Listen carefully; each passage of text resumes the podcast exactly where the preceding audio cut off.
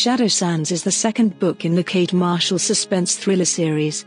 The writer undoubtedly have a great talent and surprised me a lot with Nine Elms, the first novel of this series, so I was extremely anxious to perceive what he had coming up for me with his most recent contribution. Indeed, once more the Robert Bryndza didn't disappoint. What a beginning to novel and simply thinking of Kate and her child as they reveal the dead body creeps me out even now. Trouble is always close by where Kate is concerned, particularly with a past such as hers. I am truly liked her partnership with Tristan and they have all the markings of an incredible association.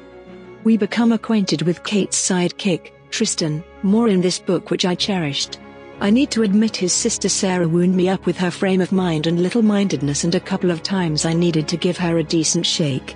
I felt for Tristan as he battles with specific parts of his own life yet everything includes making the principal characters additionally engaging the reader by the end. I was urgent to peruse more from this pair.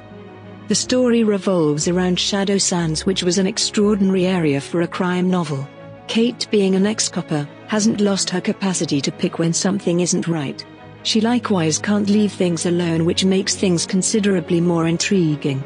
It soon become a test of skill and endurance for the pair and need to state I love the amazing way everything closes.